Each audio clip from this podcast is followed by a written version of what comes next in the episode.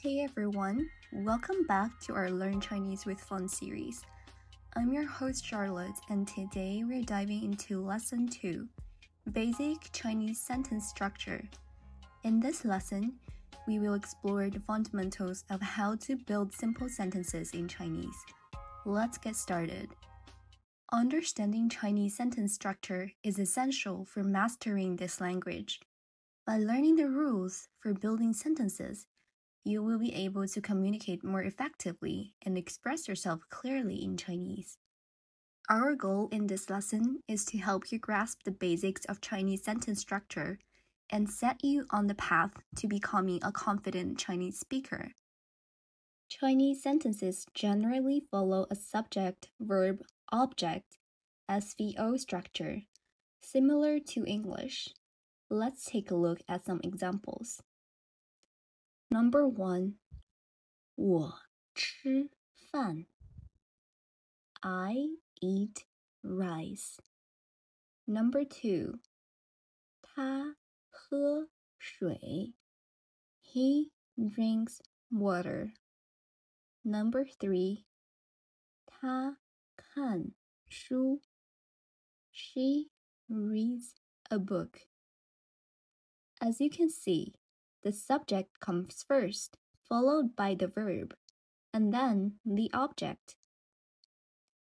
Practice these examples out loud and try to come up with some sentences of your own. In Chinese, you can negate a verb by adding bu before the verb. bu, bu. Let's see some examples. Number one, 我不吃饭. I don't eat rice. Number two, 他不喝水. He doesn't drink water. Number three, 他不看书. She doesn't read a book. Practice negating the previous examples and try to create some new negative sentences of your own. Adding time and location. In Chinese sentences, time and location usually come before the verb. Let's look at some examples. Number one, 我早上在家吃饭. I eat rice at home in the morning. Number two，他下午在学校喝水。 He drinks water at school in the afternoon.